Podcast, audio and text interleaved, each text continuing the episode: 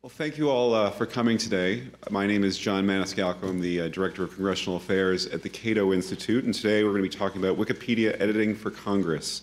Um, as Jim Harper, one of our uh, speakers today, likes to uh, point out, that in a recent 90-day period, there were almost 400,000 hits on Wikipedia articles about bills pending in Congress.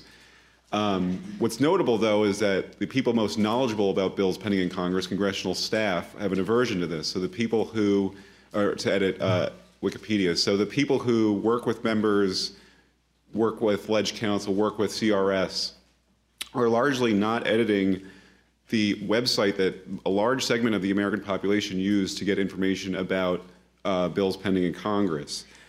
So what we have here is a potential for a huge um, manner in which government can deliver transparency uh, to the public and, and that the public and likewise can uh, demand better outcomes.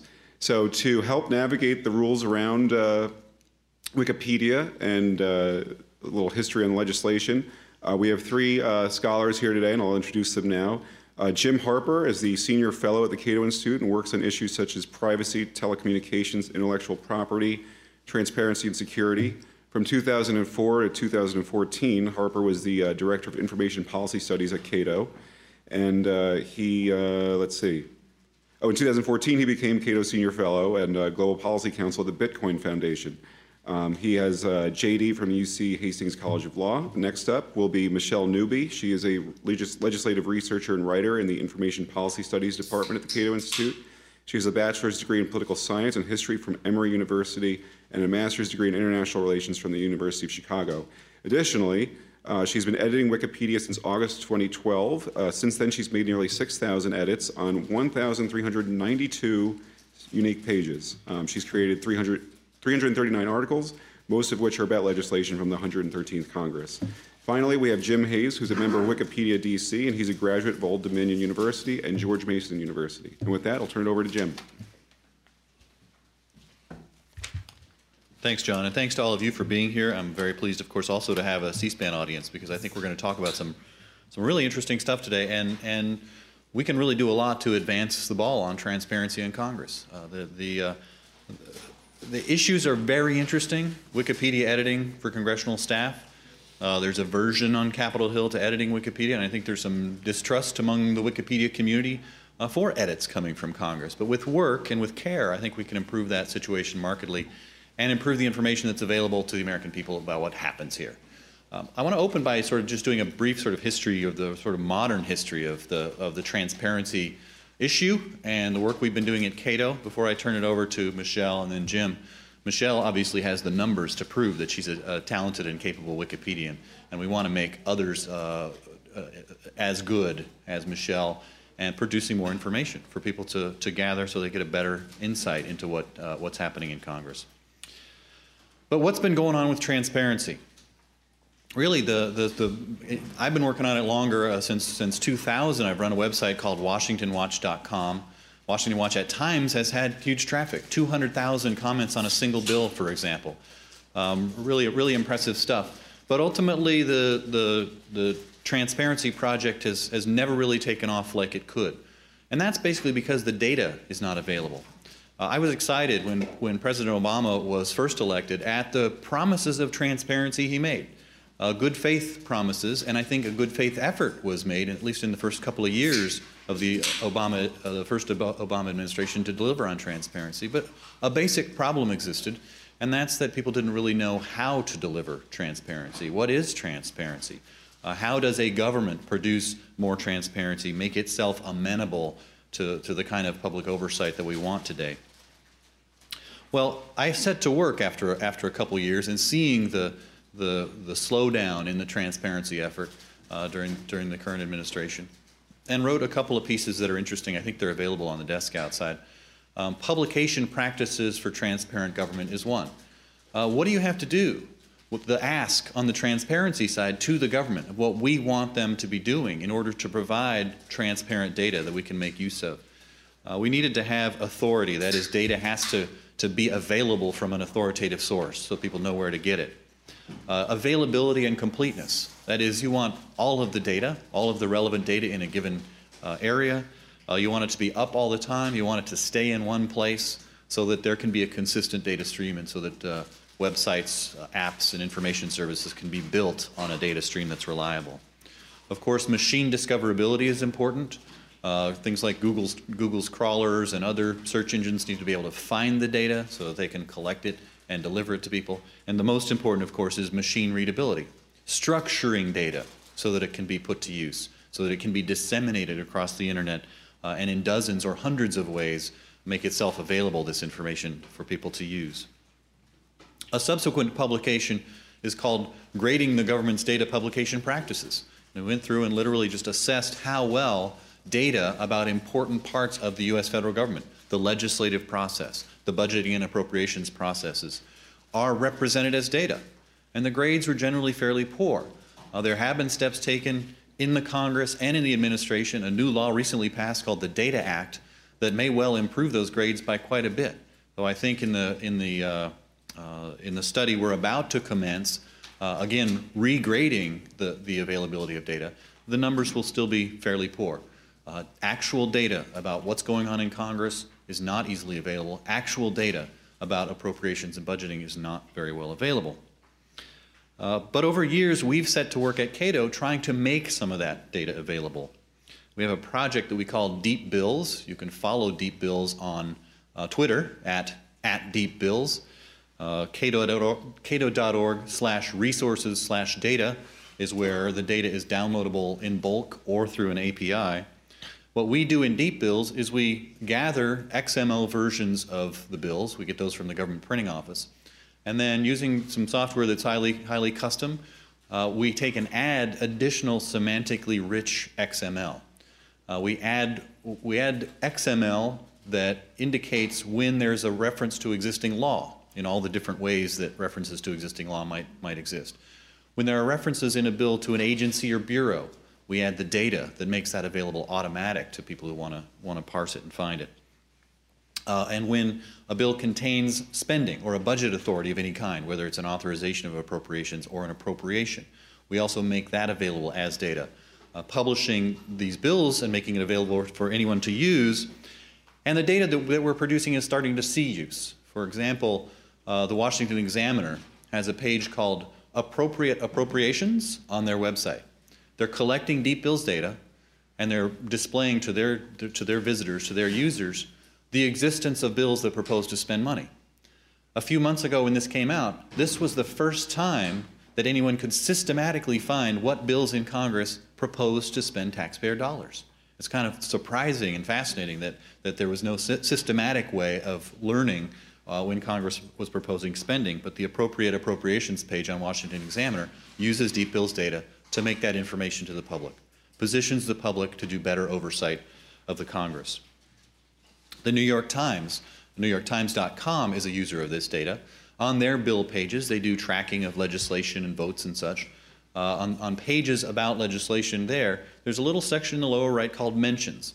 They use the references that we add to agencies and bureaus to show what agencies are mentioned in what bills. So if you're interested in what's happening at the Department of Labor, if you're interested in what's happening at the Environmental Protection Agency, the data that we've produced allows you to see all the bills that affect these agencies. And I mentioned that references to existing law are another thing that we mark up in all the varied ways that Congress refers to them. Um, Cornell, the Legal Information Institute at Cornell, has begun using this data to let their visitors know when, when they're visiting a, a page for a section of the U.S. Code that that U.S. Code is subject to amendment by a bill in Congress. It's a link that, that brings people really important information. You have relatively sophisticated people going on to the Cornell Law website, and many of you here are familiar with that. Many people out in the land are familiar with, with that. It's usually a top search result when you're searching for U.S. code. But when you're on one of those pages, and the, the section of the code that you're looking for is up for amendment in Congress, they're giving you a link to that. So you can go on congress.gov, you can look at what the bill is, you can find out who authored it, where it is in the process. And that, I think, creates an important democratic link. Uh, it's going to take people who understand the law well enough to look up U.S. code and make them know that legislation is pending that may change the law. They may be inclined to participate, offer educated opinions on what Congress is doing, and improve democratic processes. We at Cato, of course, are also using the data on Wikipedia. And I come now to the subject of today's, today's topic. Uh, we take the data that we produced in deep bills and we produce info boxes that we use on legislative pages. You're probably familiar with the info boxes on Wikipedia that might summarize uh, an individual or movie star, information about their life, a political political actor, what their uh, what their party is, what their what their career has been, so on and so forth. Wikipedia info boxes for legislation show in a in a discrete way what's going on with a particular bill. Those are produced with Deep Bills data as well. And to sort of highlight what uh, what's going on now with Wikipedia, we've created a we've created a Twitter bot that uh, that's a riff on the Congress Edits Twitter bot Congress Edits recently came out and created a great deal of interest in, in congressional editing because the Congress Edits Twitter bot at Congress Edits uh, tracks anonymous edits coming from Capitol Hill. And that's interesting information. There's been a little bit of back and forth between one or more anonymous editors and the community at large because they seem to be sort of trolling the edits that they do, and it's, it's, it's interesting stuff. Someone edited, I believe, the Cato Institute's page on Wikipedia anonymously from the Hill about this event happening, and it was also very meta that our minds kind of exploded when we saw that happening. We've created a similar bot, though, that tracks all edits to legislation, all edits, not just coming from the Hill. So you can see at Wikibills, the bot is at Wikibills, at Wikibills, you can see what legislation is being edited. You can go take a look. If you're interested in, in what people are doing with, with bills, uh, you can find those there. Many of the edits, of course, are coming from, from Michelle, who does so much work. We're trying to make government more legible. We're trying to make it more available. And I think editing Wikipedia is a way of doing that. Getting the notable bills up there, getting them written about, so people, when they're doing that search to find out what's going in Congress, can go to that resource, which is so valuable for so many things, and at least start their investigation there. Now, as, as, as John mentioned, there's been reticence on the congressional side to edit Wikipedia, and that has a history. Uh, early on, uh, uh, there was controversy uh, because people from the Hill, people in congressional offices were going and editing the pages of the member of Congress that they worked for.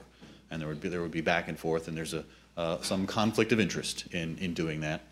And so generally there is. There's aversion to Wikipedia editing on the Hill. There's suspicion of Wikipedia editing from the Hill on the part of the Wikipedia community. Uh, but we think that aversion and that suspicion can be abated, if, if, if not uh, uh, gotten rid of entirely. But it'll be hard because there are customs and rules on Wikipedia uh, against rules against conflict of interest, for example, that I think have to be navigated very carefully. Uh, Michelle is going to talk to us about uh, her experience learning this culture. She's a, a highly decorated Wikipedia, though, and I'm, I'm, I'm, very pleased by her work. But her experience with, with the culture, it's, a, it's an experience that you'll have as congressional editors and others out there because bills tend to be controversial, so there's a lot of energy that goes into these things. Uh, and then, of course, we'll hear from Jim, who's a very experienced Wikipedian, uh, to talk more about this. We'll have some discussion around what the rules are and how to, how to navigate the process. Uh, we'd very much like to see congressional offices um, flip from aversion to embrace of Wikipedia. Uh, after sort of an initial phase of, you know, of concern and worry and suspicion, I think things will change dramatically, and Wikipedians will come to expect that members of Congress are sharing with the public in one of the best possible ways what they're doing when they introduce legislation. The question is which congressional office will step up and start uh, editing Wikipedia first? I don't know if Michelle will be able to answer that, but I'm pleased to bring Michelle up to talk about her experience. Hi, thank you all for coming. So, in the last year and a half, I have written 339 official Wikipedia articles, most of which were about pieces of congressional legislation. Um, in March 2013, we had a meetup with Wikipedians and transparency activists in DC and sat down to talk about how we could use the deep bills data that Jim described in a way to make info boxes on Wikipedia better and include more information. And one of the discussions we had that day was how do we determine if a piece of legislation is notable? Well, obviously, the person who introduces it hopes that it's notable. They put it there for a reason. But with 10,000 pieces of legislation in a Congress, we can't really do Wikipedia articles on all 10,000. Um, so one of the sort of lines that we decided on at this meeting and we've sort of held to is that piece of legislation is notable if it comes up for a floor vote on the House or the Senate. Um, and that's several hundred bills um, so far in this Congress. And we have articles about three, 350 of them. So obviously there are many more that we do not have articles about.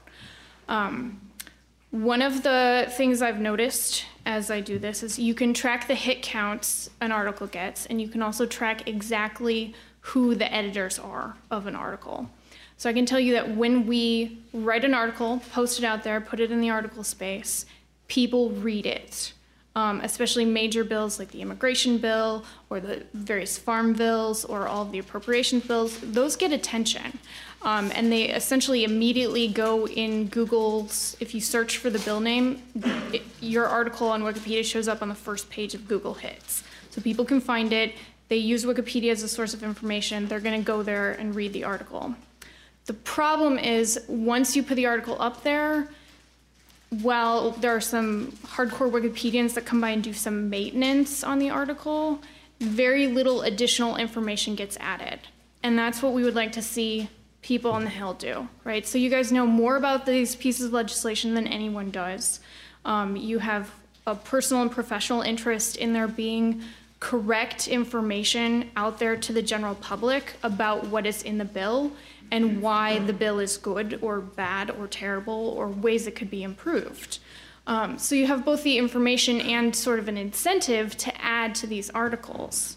Now, what Wikipedians can provide is one, a knowledge of the rules and the culture of Wikipedia. So, how to maintain neutrality in an article, how to ethically address conflict of interest um, situations, how to sort of spruce up the article by adding images and maps that show the vote counts for you know which states or which districts voted for or against a piece of legislation, and how to make cool info boxes. So that's something Wikipedians can add, but we still need people from the hillside, people who are experts in policy, to add on the content side.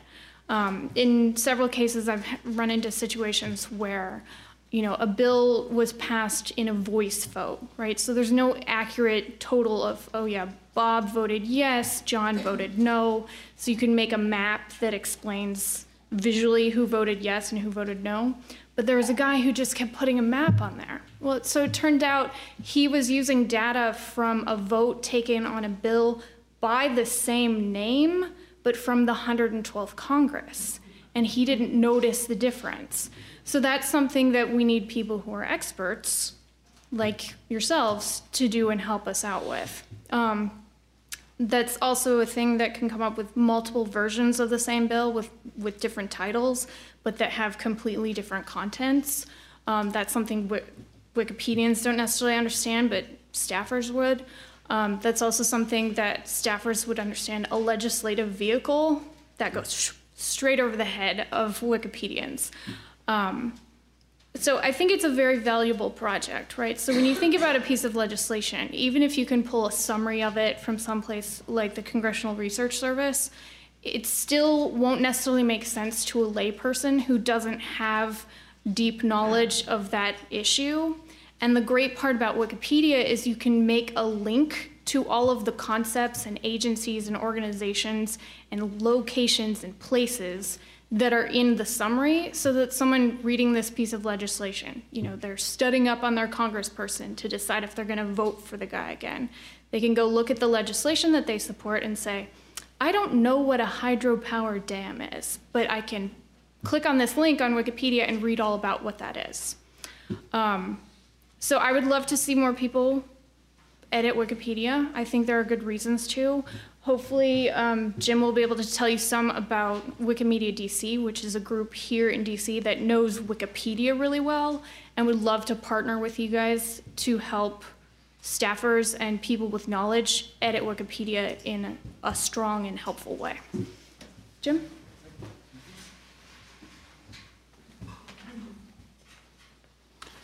Um, thanks for coming. Thanks, Cato. Um, we really enjoyed uh, our editathon with you. Look for more edit-a-thons and uh, collaboration in the future. Um, yes, as by way of background, um, Wikipedia, I mean, it seems ubiquitous and that's where everybody's page uh, hits go. But the thing to keep in mind is that the Wikimedia Foundation is a nonprofit and they, they run the servers and the software, and they're based out of San Francisco, but all the content is written by volunteers. So um, we have a local chapter of volunteers called Wikimedia DC. Um, We're very active trying to have editathons with local cultural institutions, including the Cato Institute. We've uh, worked with the Smithsonian and with the National Archives. Um, Conflict of interest has a long history on Wikipedia. In fact, uh, there's an article about it that you could read up that gives you all the gory details. Uh, conflict of interest uh, editing on Wikipedia. Um, in 2006, yeah, and Congress was part of that. Uh, there were some um, some good takeaways from that and some uh, good examples. There was an article about Congressman Joe Wilson that was uh, a precursor to some of the conflict of interest rules where the staffers put content on the talk page uh, and then it was incorporated in the article. The article is relatively good quality uh, after that. So um, that's on your handout, some of the concepts about neutral point of view and conflict of interest. So uh, things become more formalized over time. So now there's a nice, long written policy about conflict of interest. And the idea is to give you some best practices of how to do fact correction uh, in articles if, if you find something that's not factually correct, even if you have a conflict. So the idea is to register your account, uh, declare your potential conflicts on your user page, and then make comments on the talk page. Um, uh, And also, if you need help editing, there's some good suggestions on your uh, handout. Uh, We'd also suggest, um, uh, there's a uh, forum on Wikipedia called the Tea House, and that's a nice place to go for some semi-real-time help, uh, where friendly people will help you out if you have concerns. And then also, if you want more help, hands-on help, come to some of our local events that are editathons. You get a nice backstage pass, uh, meet a lot of social media outreach type people there, and we can help you with your concerns about editing. Um, a lot of this conflict of interest is also uh, tied into um, some PR controversies that have occurred on Wikipedia. There are certain public relations firms, and there's there's kind of a spectrum there, and there's some bad actors are kind of creating a bad atmosphere among Wikipedians. So. Um, some local folks have gotten together uh, with a Donovan House agreement with a lot of uh, public relations firms. And this is a, there's a statement on uh, Wikipedia for participating communications firms, and that's something that we might consider um, among staffs and have, have a statement for people to sign on to. Again, it's reaffirming the existing policy, uh, but it, it helps uh, foster a sense of cooperation and, and perhaps, you know, do some cultural management there among Wikipedians. Um, also, conflict of interest has been uh, incorporated in the new terms of use. The foundation um, is in charge of the servers, so now they've started uh, formalizing conflicts into the terms of use that you'll sign out. So it's it's giving them more tools to deal with bad actors. So a part of uh, editing practice would be to differentiate your edits from what bad actors might do. Uh, and then also, uh, one thing that our chapter does in spring is we do, do Wiki Loves Capitol Hill. So we've been having some conversations with staff of the um, IP subcommittees. And if, however, if you're interested in talking with us in the spring, we'd be happy to talk with you about that.